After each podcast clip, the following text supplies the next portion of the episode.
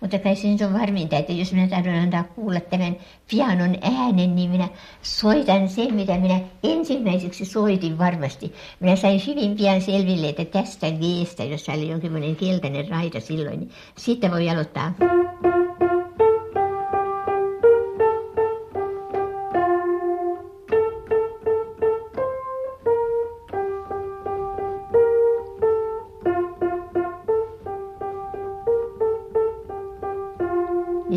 Voisin soittaa kaikilla sormilla, mutta, mutta on selvintä soittaa yhdellä niin kuin silloin. Ja sitten tässä vierestä voi aloittaa.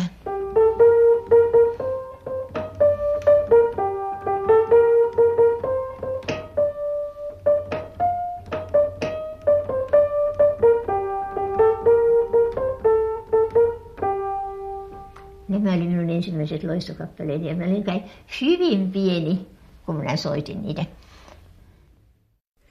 Kuinka vanha lienee Tyyni tyttönen ollut, kun hän ensimmäisiä kertoja kurotteli äitinsä taffelipianon koskettimille Karvian pappilassa?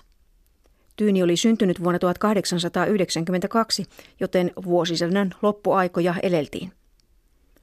Tyyni asui Karviassa yhdessä vanhempiensa ja kahden vanhemman sisaruksensa kanssa. Hän oli perheen ehkä hiukan hellitelty kuopus. Tyynin isä oli Karvian kappalainen ja siksipä perheen koti olikin iso pappila. Karvia oli siihenkin aikaan pieni paikkakunta kaukana maailman melskeistä.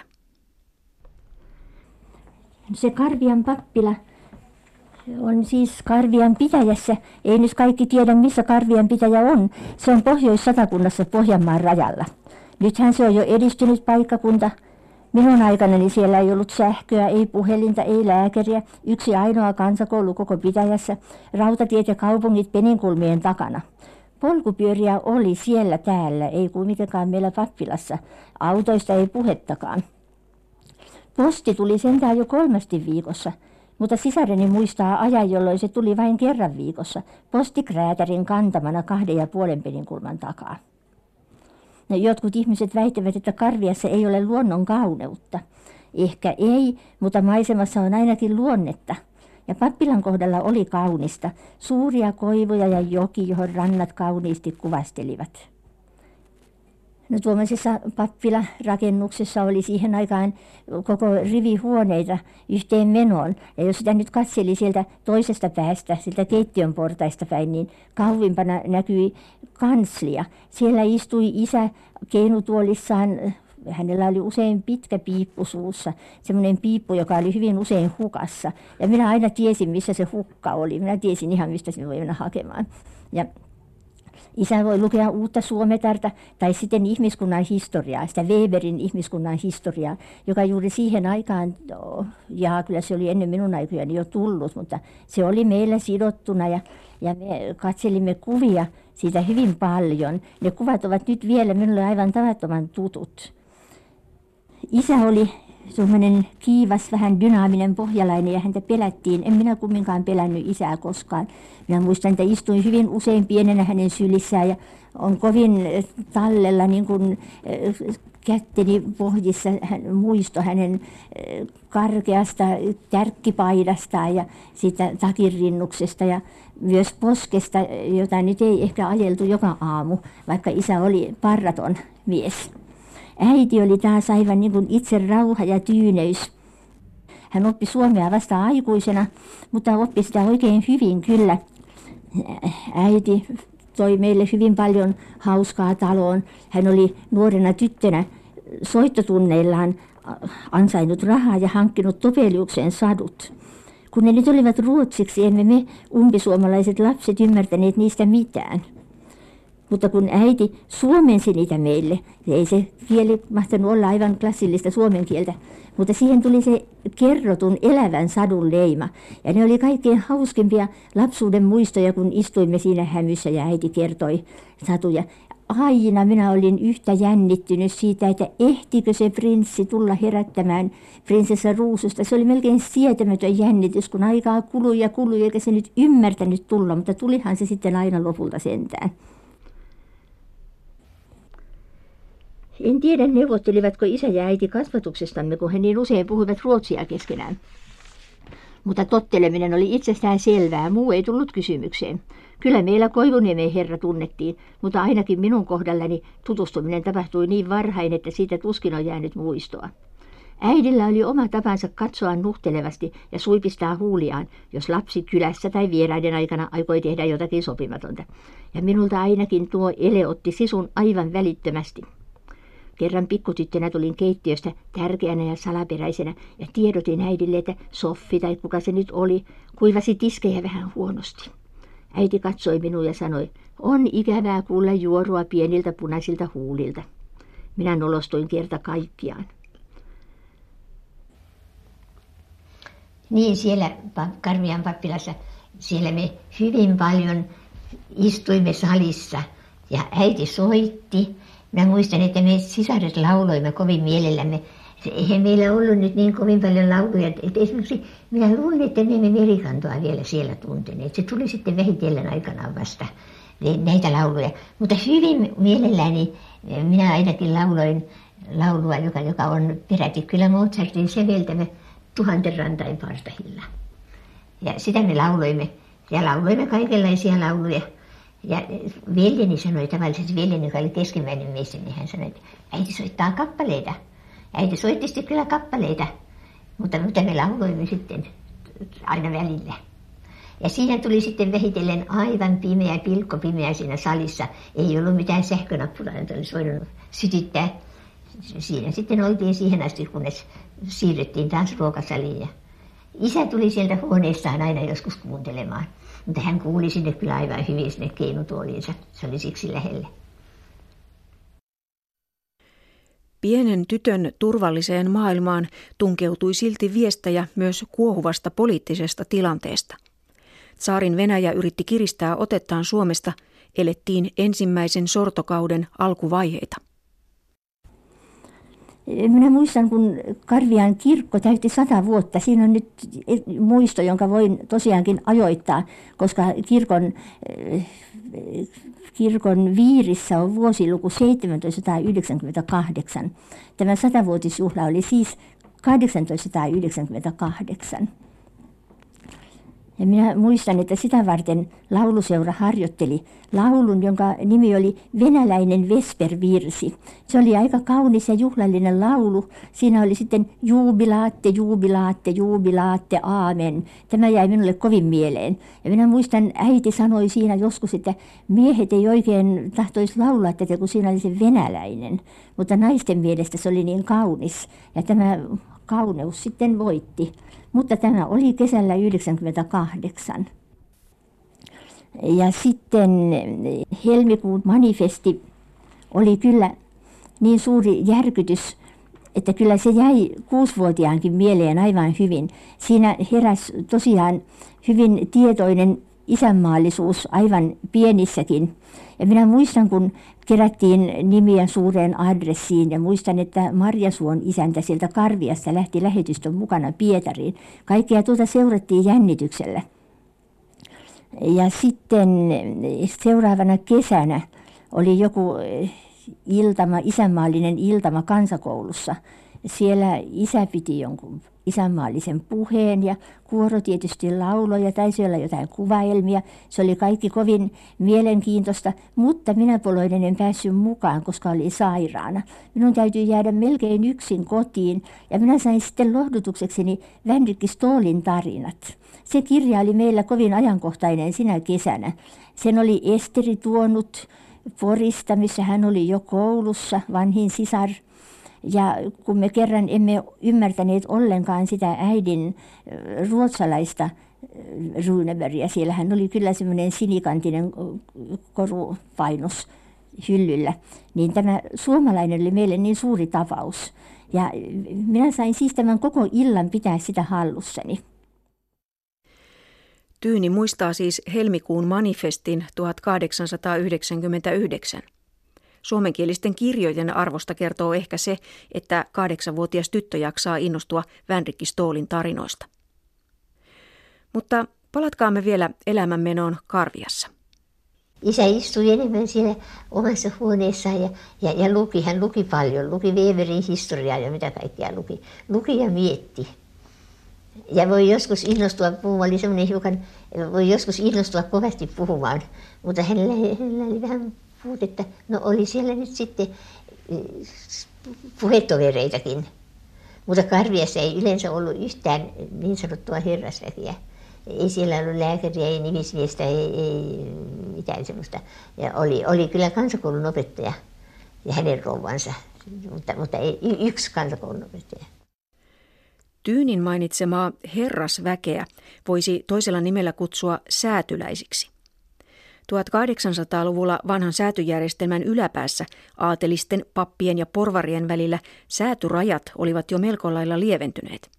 Tätä ryhmää alettiinkin kutsua yhteisellä nimellä säätyläisiksi tai herrasväeksi. Säätyläisiä yhdisti opillinen sivistys ja ruotsin kielen osaaminen, pukeutuminen, tietyt ammatit, harrastukset ja ainakin toisinaan syvä tietoisuus omasta ylemmyydestä.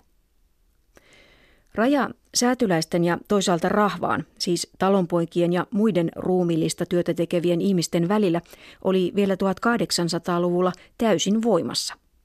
Karviassa piirit tosin olivat harvinaisen pienet, kun herrasväkeen ei kuulunut muuta kuin papin ja opettajan perhe. Toisaalta säätyläisten ryhmään pääsi jo tuolloin nousemaan rahvaankin lapsi, vaikka niin, että vanhemmilla oli varaa kustantaa hänelle yliopisto-opinnot. Karviassa kaikki tiesivät, että kappalainen oli Markkilan torpan poikia naapuripitäjästä. Perheen äiti taas oli käytöstavoiltaan alhainen, kuten tuolloin sanottiin, eli vaatimaton. Näistä lähtökohdista suhde kyläläisiin lienee ollut melko mutkaton. Papinväen ja seurakuntalaisten suhde oli hyvä, ja isä ja äiti ottivat meidät mukaan, kun lähtivät pitäjälle, jolle nyt aivan hirveä pyry tai pakkanen sattunut. Saimme olla tinkeripidoissa, häissä, ristiäisissä, hautajaisissa, raamatun selityksissä. Häissä lähdettiin aikaisin pois. Mennähän nyt, että ne saa ruveta hyppelemään, sanoi isä. Karvian iltamien ohjelmaan ei kuulunut tanssi. Routavuosina ainakin ne päättyivät maamme lauluun ja isä esiintyi usein puhujana. Äiti johti laulukuoroa. Täällä pianon ääressä oli sitten hauskaa, kun Karvian pitäjän lauluseura tuli harjoittelemaan. Se nyt oli semmoinen Hoosianna Kuoro lauluseuraksi sitä sanottiin. Lauloihan se kaikenlaista muuta. Ei niillä ollut suinkaan vain hengellistä ohjelmaa. Kyllä ne lauloi paljon isänmaallisia lauluja. Esimerkiksi isän mielilaulu oli semmoinen nouse tuonne kunnahille, katso maatas kaunista, silmäille laakson pohjaa ja niin edespäin. Minä olin kovin innostunut noista lauluseuran harjoituksista. Äitihän johti sitä lauluseuraa. Mutta sitten minusta ne oli kaikki niin semmoinen ryhmä kovin korkeita olentoja. Minä muistan ne niin pitkinä kaikki. Ja se nyt ei ole yhtään ihme, kun minä ajattelin, että minä itse olin tietysti aivan lähellä maata, vielä olin aivan pieni. Ja nämä äh, lauluseuralaiset olivat hyvin pitkiä ihmisiä, koska ydin joukko kuului Riskun heimoon. No nythän Riskun nimi on radioyleisöllekin hyvin tuttu. Tiedetään Riskun pelimannit ja tiedetään Saaren pelimannit. No, tämän lauluseuran ydinjoukkona oli juuri tämä musikaalinen ja erittäin hauska suku. Ja ne olivat kaikki hyvin pitkiä ihmisiä. Saaren pelimannien isä, Jussi, Saaren Jussi, oli oikein miesten pisimpiä ja pitkä ja hoikka nainen oli myös hänen Edlansa, joka oli hyvä sopraano. Sitten Riskun pelimannien Mari Sisar lauloi alttoa ja, ja veli Sahan Juha oli kai bassossa.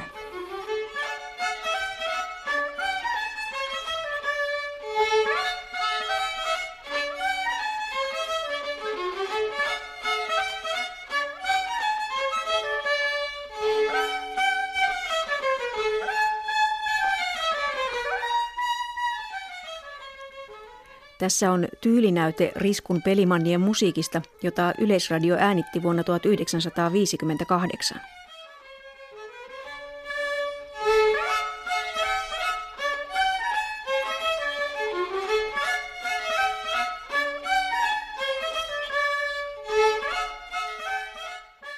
Tyynin lapsuuden aikaan pelimanniperinteet olivat Karviassa rikkaat – mutta pappilan pieni herraskaisuus tai ehkä pikemminkin eristyneisyys näkyy juuri siinä, että pienelle tyynille koko tämä musiikin laji jäi vieraaksi.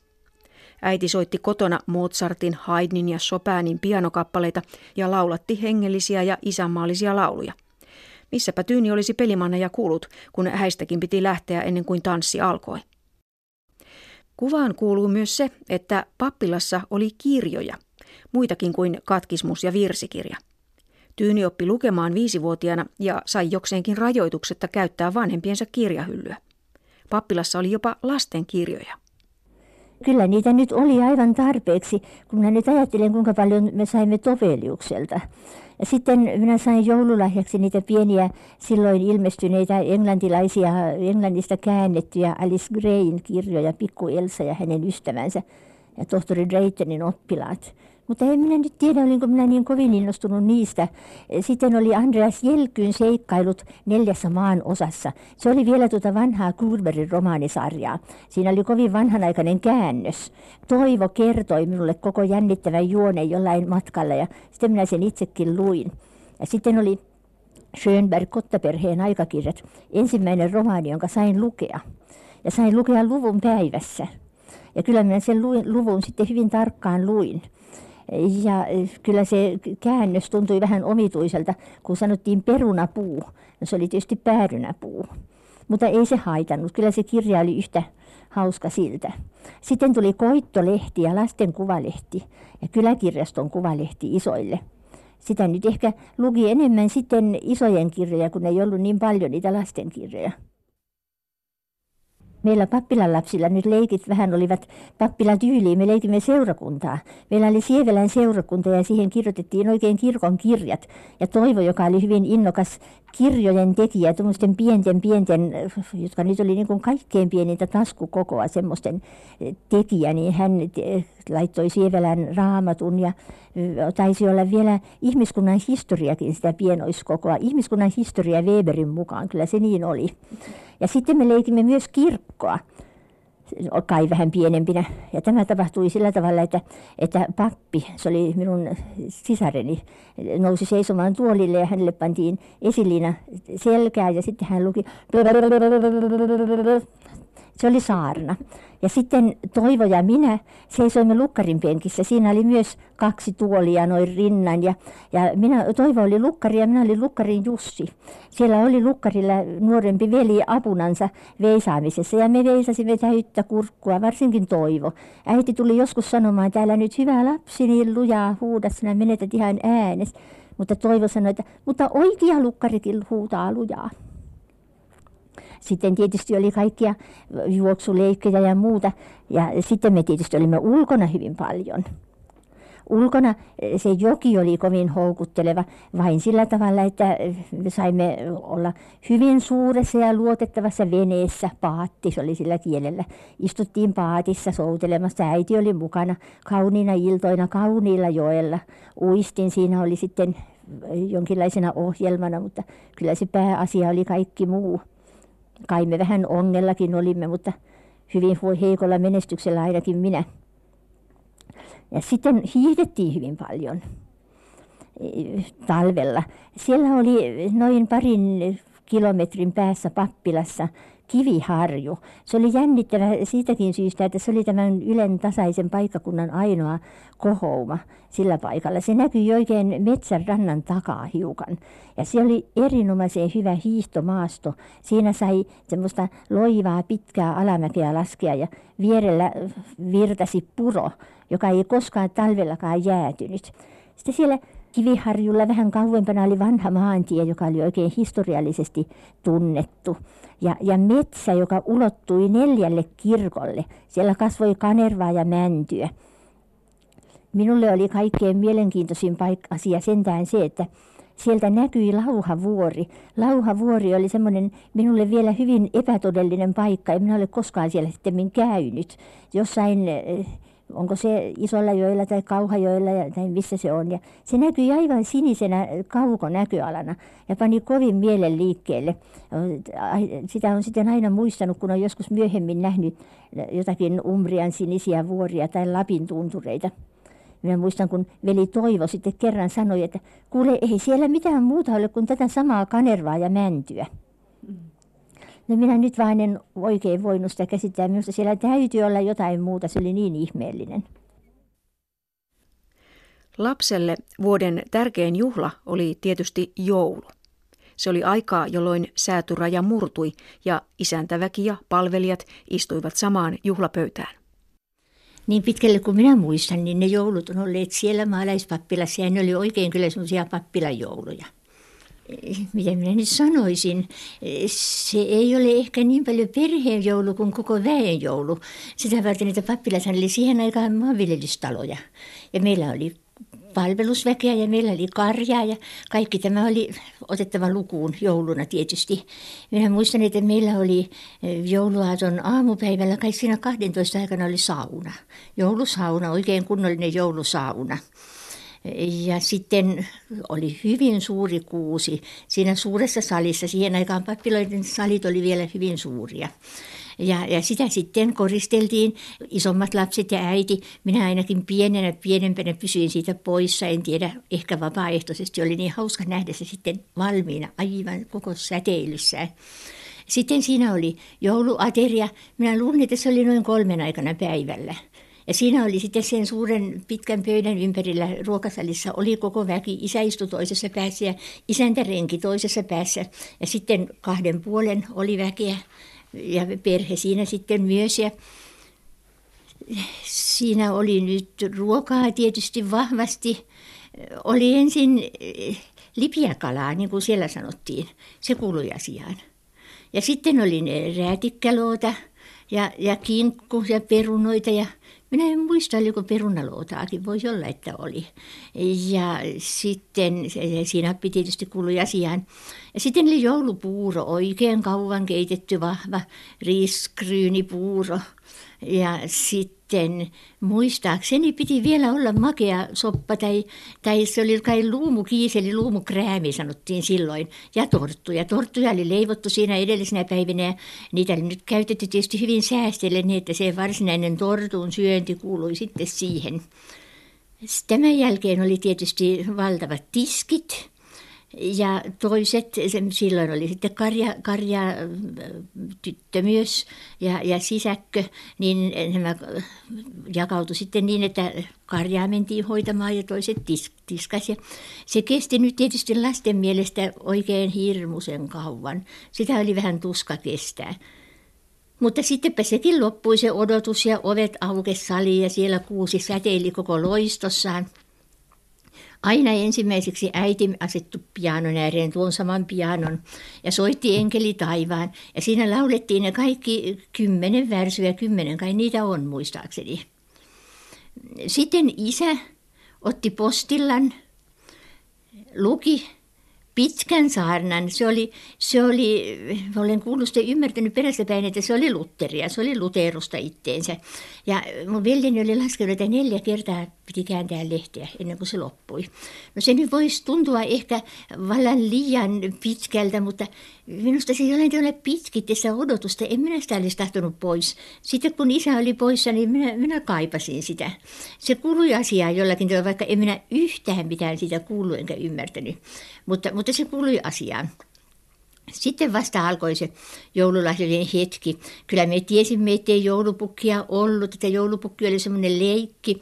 Se oli niin, että mun sisareni, vanhin sisareni oli, oli lapsena vähän pelännyt tuota salaperäistä hiiviskelijää. Ja sitten meille oli sanottu suoraan, että joulupukki on semmoinen leikki.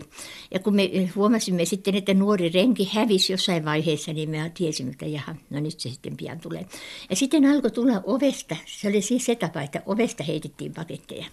Ja joulupukki tuli kai sitten itse myös esille siinä totta kai jossakin vaiheessa – Siinä nyt oli tietysti lahjoja koko väelle ja muistan, että meidän perheen omat persoonalliset lahjat oli, oli hyvinkin vaatimattomia, hyvin pieniä, mutta mitä siitä silloin välitti. Oli jotain painokuvia tai kiiltokuvia tai, tai ehkä joku pieni kirja ja lettinauha, sen siihen tyyliin ja vesivärejä. Ja sitten tämä päätyy kaikki hyvin pian. Ja täytyy mennä aikaisin nukkumaan, koska aamulla lähdettiin kirkkoon. Ja silloin tuli herätyksi. Se oli niin kuin minä kuulin juuri tänä aamuna tuolla tavaratalossa laulettiin, että kello on jo viisi, lapset herätkää. Niin semmoista se suunnilleen oli silloin, että piti herätä aivan niin kuin kesken uniensa. Ja sitten lähdettiin kirkkoon, ajettiin kahdella hevosella mm, jos sattui pääsemään isän rekeen, niin se oli siitä hauska, että siinä oli lyhty siinä reessä. Ja se oli sitä varten, että sitten kun tultiin siihen kirkkomutkaan tai kirkkomukkaan, niin kuin ne sanoi siellä, niin silloin alkoi papin kello soida. Mutta koko se ajo pappilasta kirkkoon oli hyvin mielenkiintoinen sitä varten, että ne talot ja kylät, kaikki asumukset sillä välillä oli, oli kovin kirkkaasti valaistuja. Kirkossa sitten voi tulla aika lailla kylmä. Se oli aivan lämmittämätön kirkko siihen aikaan ja siellä laulettiin aina ensiksi Synkkä yö oli maailmassa. Sitten kun kirkon aika vihdoin päättyi ja siinä siihen kuului kyllä kaksi saarnaa. Se kesti kauan. Silloin oli jo kynttilät palaneet loppuun ja, ja aamu valkeni ja silloin laulettiin kas kirkas nyt koin tähtönen. Sitten tultiin kotiin ja alkoi ne pitkät pyhät. Räätikkäluota tarkoittaa muuten lanttulaatikkoa.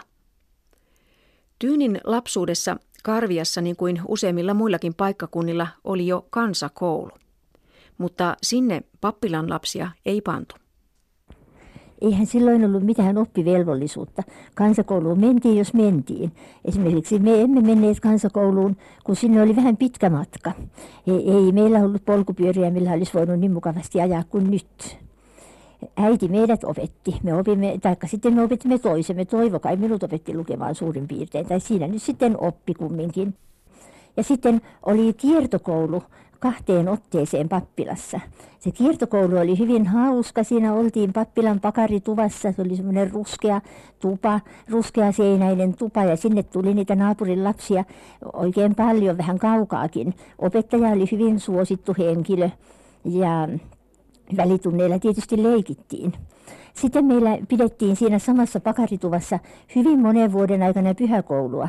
Isä ja äiti, äiti etupäässä.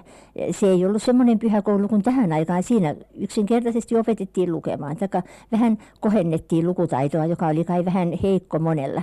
Siinä istui toisella penkillä pitkä rivi poikia ja toisella pitkä rivi tyttöjä. Ja siinä sitten äiti kulki ja jokainen sai lukea kappaleen evankeliumikirjasta. Renkituvassa toisessa tuvassa oli Lammin siinä, semmoinen hyvä lukutaitoinen naapurin tytär, vähän vanhempi ihminen jo, ja hän tavautti pieniä. Siellä oikein opetettiin lukemaan. Se oli semmoinen tavausluokka. Muistan sen nuotin vielä aivan. Ja minä kai olin, aloitin, minä luulen, että minä aloitin kuunteluoppilaana, mutta sitten minä pääsin tavausluokalle ja sitten sinne isojen joukkoon. Sitten oli aina välitunti, jolloin leikittiin kovin innokkaasti. Ja välitunnin jälkeen tuli vielä toinen tunti, jolloin isä tuli pitämään pienen selityksen ja äiti laulatti. Siinä opeteltiin kovin paljon pyhäkoululauluja. Tyynin vanhemmat olivat päättäneet jo varhaisessa vaiheessa, että kaikki kolme lasta, niin tytöt kuin poikakin, koulutetaan ylioppilaiksi ja vaikka pitemmällekin. Mitään periaatteellisia esteitä Tyyninkään koulutiellä ei enää ollut. 1860-70-luvuilla käytyjen kielitaistelujen jälkeen oli jo olemassa suomenkielisiä oppikouluja ja niihin pääsivät tytötkin. Tyttöjen oli kuitenkin ihan noihin aikoihin asti pitänyt anoa keisarilta eri vapaus ylioppilastutkinnon suorittamiseen, mutta Tyynin kannalta sopivasti tästäkin käytännöstä luovuttiin vuonna 1901. Tyyni aloitti varsinaisen koulutiensä yhdeksänvuotiaana samana vuonna 01. Hänelle se merkitsi muuttoa kauas pois sadan kilometrin päähän kodista, ensin Poriin ja sitten Vaasaan. Minä olin ensin yhden tämän kaiken kiertokoulun ja äidinkoulun jälkeen niin jouduin olemaan yhden lukukauden Porin valmistavassa koulussa. Nämä toiset sisarit olivat, sisarukset olivat Porissa koulussa. Minä muistan tämän vain siitä, että siellä oli semmoinen vaalea, kalpea pojan huippana, jonka, joka osasi kovin hyvin, ja se oli Martti Rapola nimeltään. Ja sitten äiti valmisti minut toiselle luokalle Vaasan tyttökouluun. En tiedä kuinka minä joudunkin Vaasaan. Siellä oli kaksi oikein kyllä miellyttävää vuotta. Minulla oli kovin hauskoja leikkitovereita siellä Vaasassa. Ja kerrankin oikein samanikäistä seuraa nuo veljet, veli ja sisar olivat, sen tähän niillä oli yliotetta, kun ne oli tuntuvasti vanhempia kuin minä, kolme vuotta runsaasti aina välillämme. Mutta täällä oli oikein ilosta leikkiseuraa. Sinne Vaasaan oli matkaa ensin yhdeksän penin kulmaa Sydänmaan asemalle. Sitten kun minä menin sinne pääsytutkintoon, niin ensimmäisen kerran astuin junaan. Ensimmäisen kerran matkustin junassa, koska oli pieni junamatkakin. Oli tietysti vähän ikävä kotiin, mutta oli niin unohtumattoman ihanaa sitten, kun jouluksi pääsi joululomalle, kun tuli se oma hevonen hakemaan ja ajettiin se yhdeksän penin kulmaan. Ei siinä oikein tahtonut maltaa vällyissä istua, se oli niin hauskaa. Hyvin alkanut kouluaika katkesi rajulla tavalla syksyllä 1905, kun Tyyni oli 13-vuotias. Isän kohtalona oli jättää perheensä varhain. Hän oli keväällä 1905 vihdoin päässyt kirkkoherraksi Karviaan, josta Kankaanpään vanhan rovastin kuoltua oli tullut itsenäinen pitäjä.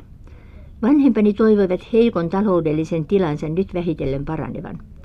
Mutta jo saman vuoden syyskuussa eräänä pyhänä kirkosta palattuaan isä sai sydänkohtauksen ja kuoli samana iltana. Me lapset olimme kaikki koulukaupungeissamme. Vanhin abiturienttina Tampereella, poika seitsemäsluokkalaisena Porissa, nuorin kolmasluokkalaisena Vaasassa. Lukukautemme keskeytyi hautajaisviikoksi, sitten palasimme kouluun. Yllättävä ylimääräinen kotimatka oli ollut järkytys, mutta nuori ihminen, melkein lapsi, toipuu omituisen nopeasti. Kun isä kuoli, Tyynin perhe menetti sekä elättäjän että kodin. Pappila oli työsuhdeasunto ja sieltä piti lähteä. Velkojakin oli ja perhe teki konkurssin, mikä merkitsi koko irtaimen omaisuuden myyntiä huutokaupassa. Viisikymppinen äiti teki reippaan ratkaisun ja muutti perheen tukikohdan Helsinkiin. Juuri tuohon suuren muutoksen aikaan sijoittuu Tyynin seuraava kohtaaminen politiikan kanssa. Suomessa oli juuri saatu läpi yleinen ja yhtäläinen äänioikeus, kun Tyyni syksyllä 1906 saapui Helsinkiin. Ja sitten kun minä tulin Helsinkiin, niin silloin oli juuri tämä äänioikeusvoitto saavutettu. Ja täällä vanhassa tyttökoulussa pidettiin sitten juhla ensimmäinen päivä lokakuuta. Sinne oli koko koulu, kaikki 500 tai mitä niitä oli koottu juhlasaliin ja siinä oli sitten taustana ne jatko-opistolaiset, ja seisoi siellä ja minä muistan, että siellä sitten luultavasti siellä oli läsnä myös Alexander Gripenberg ja Hilda Käkikoski. Nämä oli kaksi sellaista tyyppiä, joita siellä vanhan tyttökoulun liepeillä aina joskus tapasi. Ne oli tuttuja meidän opettajien kanssa. Ja sitten minä muistan, että tuo uusien jatkoluokkien, yliopistoon johtavien jatkoluokkien johtajatar, minä tiesin kuka hän oli, hän ei ollut silloin vielä minun opettajani, oli kyllä myöhemmin, niin hän piti sen pääpuheen. Ja muistan, kun hän siitä sitten nosti kätensä noin, noin iloisesti ylös ja sanoi, että ensimmäisen kerran täysvaltaisena naisena huomasi, että hänelle, se, oli hänelle, se merkitsi hänelle paljon. Ja se maaseudulle ja monessa paikassa juuri aikuisille naisille, niille, jotka oli olleet todella mukana siinä, niin, niin, niin kyllä se niille merkitsi hyvin paljon. Mutta kuvaavaa kyllä, niin mitä minä olen esimerkiksi luokkatovereitani haastatellut tuosta asiasta, niin ei ne muista koko asiaa. Ei ne muista yhtään, että semmoinen juhla oli olemassa. Että ei se näihin tyttöihin niin paljon vaikuttanut. Opettajat tietysti oli siitä iloisia. Ja, ja sitten tuli ne vaalit. Ja se tiesi nyt sitä, että meillä oli pari lupapäivää koulusta ja sehän on aina tervetullutta. Ja kyllä kai siinä oli, siinä merkisi silloin jo aika lailla se puoluepolitiikka että sehän se siinä taisi olla enemmän, tuottaa enemmän jännitystä noin koululaisten, luokka, luokkatoverien kesken. No miten siinä se... voi olla suometterilaisia ja nuorsuomalaisia. Jotain siitä oli joskus puhetta. Ja sitten meillä asui silloin kyllä juuri eh, ylioppilaita ja, ja koululaisia. Ja ei kukaan meissä vielä päässyt äänestämään. Se oli vain äiti ja sitten minun musterini. Ne kävi äänestämässä. En minä todellakaan tiedä, mitä ne äänesti äänestikö ne miestä vai naista. Kyllä minä sentään muistan, että kerran siinä ennen vaaleja jollakin tunnilla jostakin lähipulpetista ilmestyi vierustoverini pulpetille lappu, johon oli kirjoitettu, kun minä tulen suureksi, menen agiteeraamaan nuorsuomalaisten puolesta. tämä minun suomettelainen vierustoverini kirjoitti tyrmäävän vastauksen, kun sinä tulet suureksi, ei nuorsuomalaisia enää ole. Suorastaan liikuttavaa on se, että Tyynin ja hänen koulutoverinensa maailmassa poliittisesta vallasta taistelivat vain suomettaralaiset, siis suomalainen puolue ja nuorsuomalaiset. Tyynin opettajienkin ilonaiheena oli nimenomaan se, että naiset saivat ensimmäistä kertaa äänioikeuden. Mutta äänestämään pääsivät nyt myös maaseudun piiat, rengit, muonamiehet ja kaupunkien työläiset. Vaalit voitti heidän äänillään sosiaalidemokraattinen puolue. Mutta politiikka sikseen. Perheen elämä Helsingissä vaati järjestelyjä. Rahaa oli vähän. Alkuvuosina Helsingissä äiti monien muiden papilleskien tavoin yritti pitää täysihoitolaisia. Pappilan avarista tiloista jouduimme ahtauteen, eikä asia juuri muuttunut, kun sitten katsoimme mukavimmaksi olla vain omin väin paljon pienemmässä huoneistossa. Elintason laita oli vähän niin ja näin. Mutta kotipiirissämme oli hilpeyttä, meillä laskettiin leikkiä, keskusteltiin vilkkaasti ja väiteltiin ajan asioista. Ja meillä oli usein luonamme hauskoja nuoria tovereita. Pappilan taffelipiano oli vaihtunut pieneen vuokrapianoon, jota soitettiin ahkerasti. Äidin soitto tuli mieluiseksi jo täyshoitolaisillemme. Soittavat ja laulavat vieraat toivat lisää musiikkia taloon, ja veljeni viulun soiton säistäminen oli äidille rakas tehtävä kun mun veljeni tuli ylioppilaaksi, niin, niin meillä oli hyvin paljon musiikkia Helsingissä, niin hän soitti viulua. Hän sai viulun lahjaksi siinä joskus, en muista nyt oikein vuotta, kyllä minä muistan kun se tuli, sen, hän, hän sai sen Jalasjärveläiseltä sedältään isän veljeltä, sai, sai ensimmäisen viulunsa ja hän sai sitten kai ruveta ottamaan pikkusen tunteja, joka siinä on muuten selviä siellä Porissa. Ja, ja sitten tuli hyvin pian, hyvin pian meidän sen pianon ääreen se ohjelma, että Toivo soitti viulua ja äiti säesti. Se oli, se oli hyvin tärkeää. Ja sitten tietysti kun Toivo tuli Helsinkiin, niin se jatkui sillä vuokrapianolla. Jos äiti kohteli meitä tasavertaisina, niin koitimmehän mekin puolestamme ottaa osaa yhteiseen kamppailuun, joka tietysti kiristyi, kun armovuosien tulot pappilasta loppuivat. Emme pyytäneet kuuta taivaalta. Olihan siinä kuuta kerrakseen, kun saimme opiskella. Mitään lopullista paikkaa ei kukaan meistä ottanut ennen opintojen päättymistä, mutta veljeni oli sekä sanomalehtityössä että orkesterin soittajana opintojensa ohella, ja käännöstöitä teimme kaikki ahkerasti. Tulot olivat suurin piirtein yhteisiä ja niiden käytöstä päätettiin yhteisesti. Äiti oli onnistunut palaamaan nuoruutensa ammattiin, opetti pianosoiton alkeita ja oli onnellinen, kun voi kartuttaa kassaa muullakin kuin ylen pienellä eläkkeellään. No se ensimmäinen joulu Helsingissä Uudenmaankatu 36. oli nyt tietysti vähän liiaksi erilainen. Minä olin ainakin siinä vaiheessa, että minä purnasin koko Helsinkiä vastaan, kun siellä ei nähnyt edes valkoista lunta, kun lumi tuli aivan jauhoksi, ruskeaksi jauhoksi kaduilla. Ja mutta se oli sitten siitä sentään erikoista ja hauskaa, että kun meillä oli asunut silloin siinä verraten pienessä huoneistossa kolme, kolme koulutyttöä ja kaksi ylioppilasta.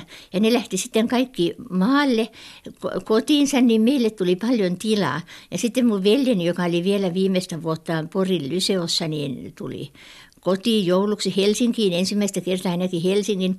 Ja olihan se erikoinen. Ja sitten meillä oli, en muista oliko vielä sinä jouluna, mutta sitten vähitellen oli mukana meidän mm, molemmat musterit, ne äidin sisaret, joista varsinkin toinen oli aivan erinomainen joulurunojen kirjoittaja oli niitä ollut joskus jo pappilassa, mutta sitten ne kovin lisääntyi, kehitettiin tätä, tätä tapaa paljon sitten Helsingissä siitäkin syystä, että koko joulu oli, se oli nyt niin muuttunut toiseksi ja lahjat oli edelleen erittäin pienet ja me olimme sitten keventäneet kyllä sitä ruokaohjelmaa aika lailla.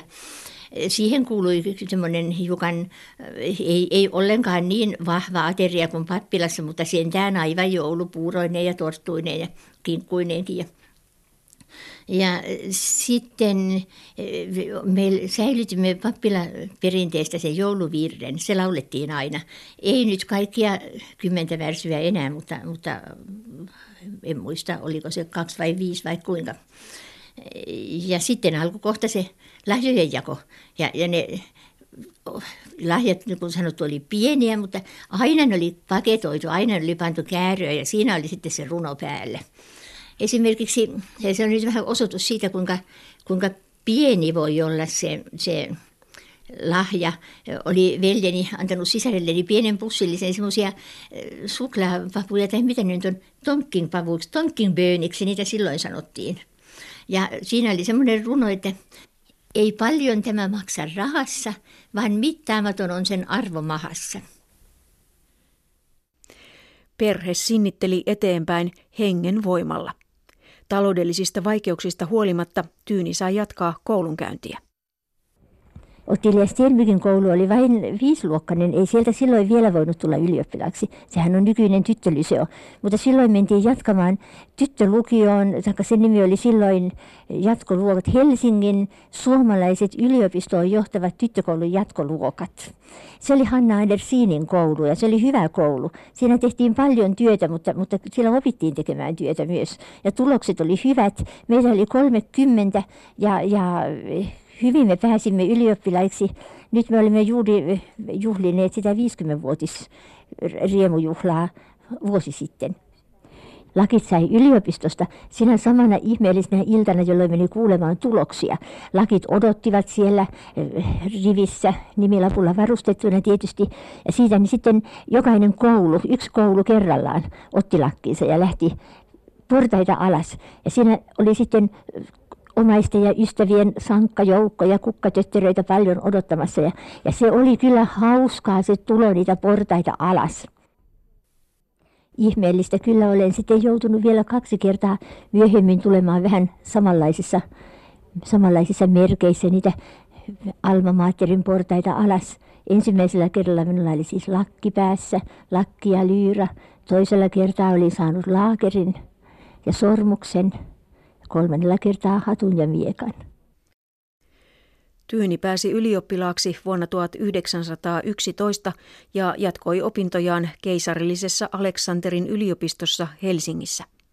Hän valmistui aikanaan filosofian maisteriksi.